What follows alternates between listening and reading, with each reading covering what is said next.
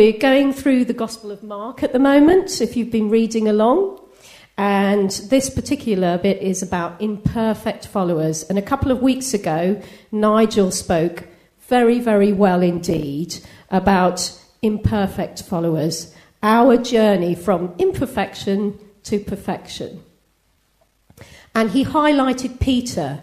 And through Peter, it reminds us that we are a work in progress. That's what um, Nigel said. And I quite like that a work in progress. So, in our readings this week, it's been uh, Mark 35 to 629, I think. And I'm not going to go into extreme detail about all the passages we've read because what, two things might happen. One is I'll go on for too long, and the second is I'll put you to sleep. And that isn't the aim of this talk. So I'm going to focus on a passage that I feel like God's led me to talk about. Um, it just kept, I just kept going back to it again and again as I was reading this. And it's the first passage on our reading section, which is Jesus calms the storm. Now, I'm going to read, first, I'm going to read the passage to you, and then I might talk a little bit about things that I think that might relate to us in the here and now. So, I'm reading from the New Living Version, not because that is the best version, it's just because with my dyslexia, I find it the easiest one to read. I tried reading the New King James and I just kept on tripping up, which isn't very nice for anybody. So, uh, so here goes. And the evening came, and Jesus said to his disciples, Let's cross to the other side of the lake. So they took Jesus in the boat and started out, leaving the crowds behind, although other boats followed. But soon a fierce storm came up. High winds were breaking into the boat, and it began to fill with water. Jesus was sleeping on the back of the boat with his head on a cushion the disciples woke him, shouting, Teacher, don't you care? We're going down. When Jesus woke up, he rebuked the wind, Silence, and the waves. Be still. Suddenly, the wind stopped, and there was a great calm. Then he asked them, Why are you afraid? Do you have no faith? The disciples were absolutely terrified. Who is this man? They asked each other. Even the wind and the waves obey him. So let's go through the story. And we need to get some perspective. Obviously, before that, um, Jesus had been preaching on the boat and talking to the crowds. It had been a long day, I assume. And he told the disciples to go across the lake to the other side.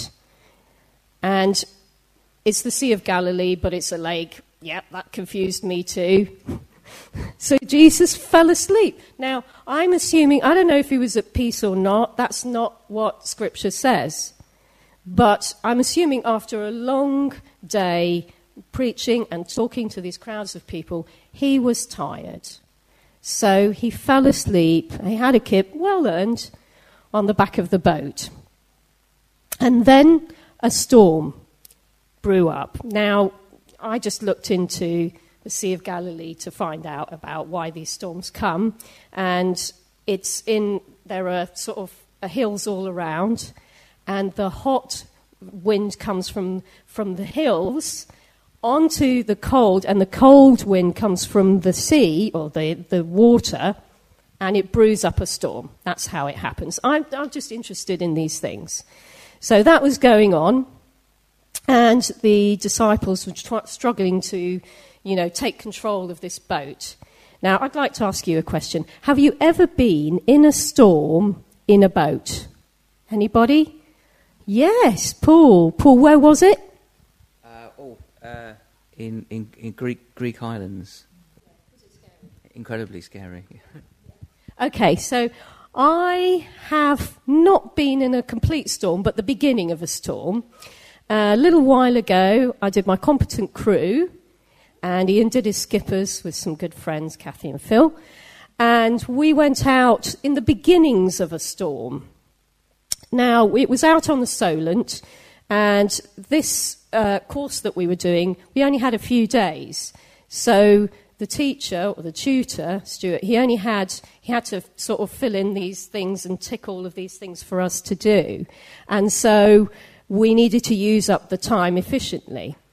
So he allowed us to go out in the beginnings of a storm. And we had to put up a storm jib, which is a smaller sail, which allows you to control the boat because the surface area that the wind is going through is smaller and you don't get into state of peril. And actually, I didn't. I thought it was pretty good. I quite enjoyed it, but I think we got up to Gale Force Eight, was it? Maybe. Um, and then it was time to come home. For various different reasons, it was an expensive yacht. We were novices, and I don't think the insurance stretched that far. So we went back into the marina, and I was kind of a little bit disappointed because I was quite enjoying it. Uh, but then when I looked out of the window a bit later and saw that the trees were almost horizontal, I was glad I was in the marina and not out on the water.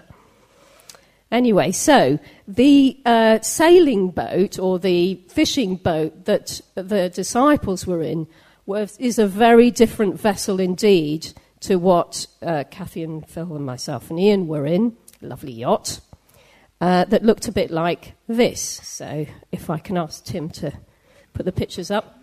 Okay, so that's what they were in. It's something like that. That's a model. And next to it there uh, is a boat that was at, it's actually nicknamed the Jesus boat, but we don't know if Jesus and his disciples actually uh, sailed in this boat. But it was found in, I think, 1986 when there was a massive drought in the Sea of Galilee. And as the, the water receded, then all these things were popping up, and people found Roman coins. And this is one of the things, it was uh, this particular boat that is dated back to Jesus' time, which I find is quite interesting. The other thing that's interesting is that the boat was made of all kinds of wood. And the archaeologists say that there was probably a lack of wood, so they had to use all kinds, whatever they had at their disposal. Which also I find is interesting. And if you look at the boat, it doesn't look, it looks quite shallow, um, which helps them in shallow waters to do the fishing. So I just find these things are interesting to me, and I thought they might be interesting to you. But the other thing is that if it gets pretty bad weather, you can see that that would be quite easily fill up with water. And that is what was happening in this storm.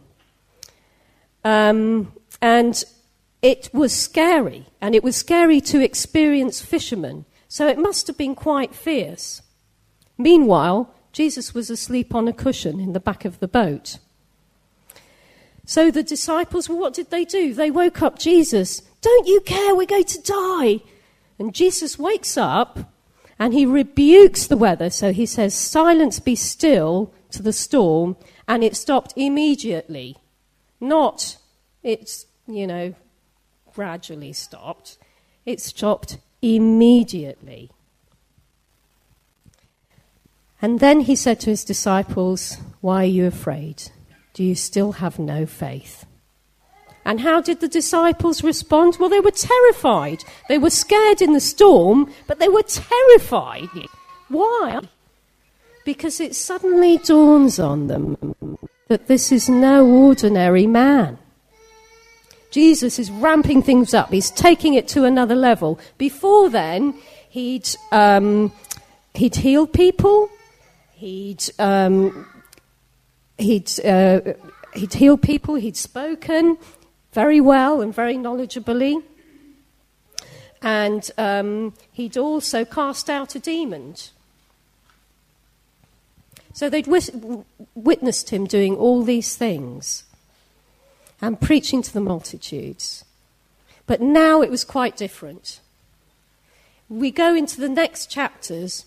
Jesus cast out a legion of demons, not just one, a legion. a, a legion of demons that go into 2,000 pigs. And things didn't end very well for them. They drowned. In the next uh, chapter, we hear about him healing a hemorrhaging woman, woman by just her merely touching his robe. How amazing is that? Out of faith.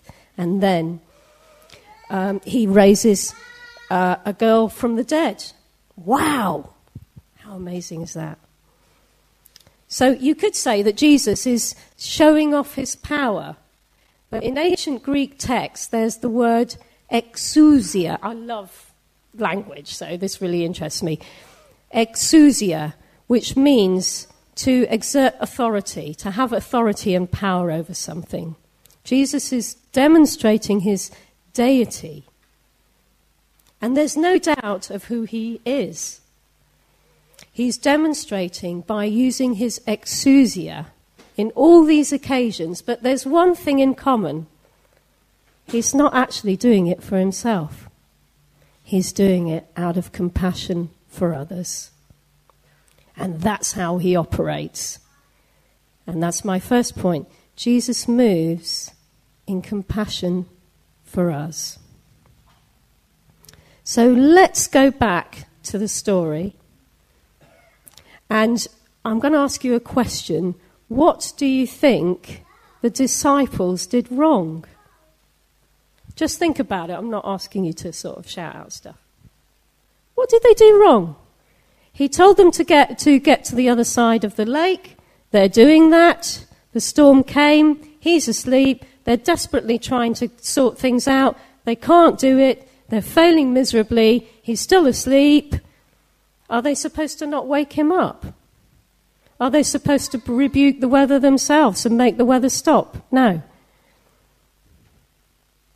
I don't think it's anything that they did. I think they did the right thing by waking him up.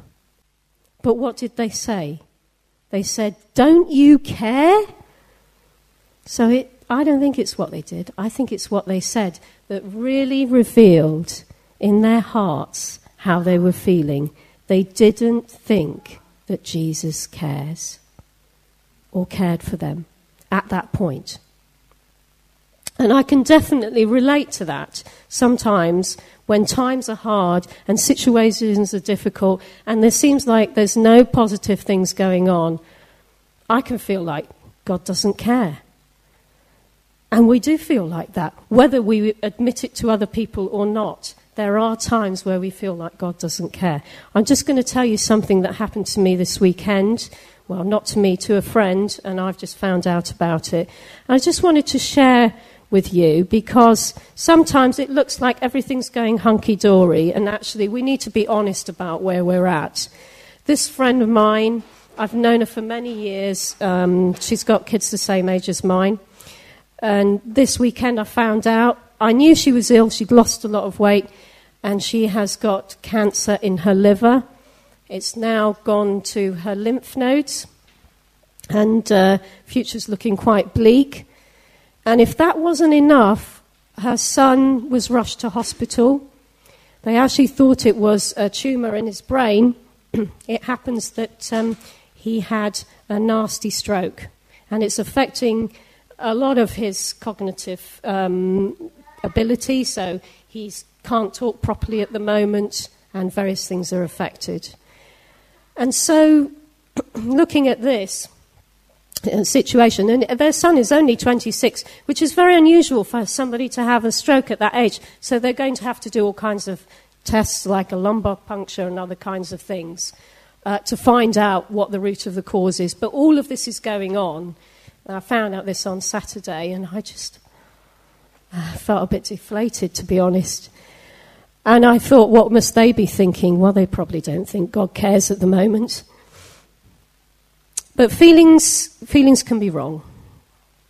And feelings are, are temporary. We know this truth God's love endures forever, no matter what we're feeling. Our feelings are temporary, but God's love is forever. And I love how we were singing earlier about God's love being the greatest love of all. And that is something to be thankful for. So sometimes on this passage, and because I've listened to a couple of commentaries about this, I like to know what other people are saying. The takeaway is be at peace and calm even in a crisis. I don't know about you, and, and because God is with you. Yeah, I know God's with me, but I'm still going to rush around like a headless chicken if something's going on. And it doesn't mean that I haven't got faith. Um, but I think for me, it's more like when God seems to be doing nothing, still have faith that He genuinely cares. And my third point is trust in God's good ch- character. God cares for you. He cares about your problems, about your situation, about your friends, about your job, your future. He notices when people rise against you. He sees your burdens. Let's be more aware of that. I just think now, just a moment of just, you know, just for us to reflect on that. If you want to just close your eyes, or if you just want to get comfortable. In what areas of our lives do we feel forgotten, uncared for, even unworthy of God's love? In which areas of our lives do we feel helpless? Have we allowed ourselves to be untrusting that God cares for us. And this might be for a friend, or it might be for a relative that we hold dear.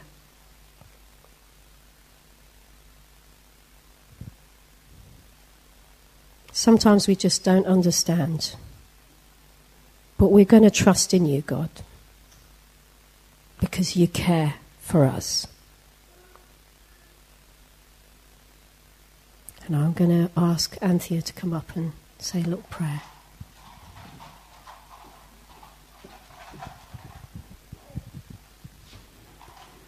Thank you, Jesus, that you do care for us, that your care is in every situation.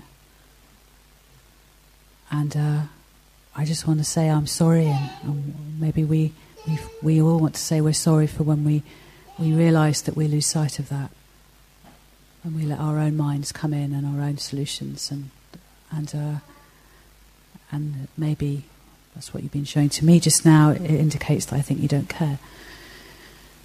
So we're sorry about that, and we thank you that you care, you care, you care. And I pray, Holy Spirit, you'd sink that, that truth deep into us this morning. Amen. Thank you, Johnny. Yeah. Lots to think about there. Very good. Thank you.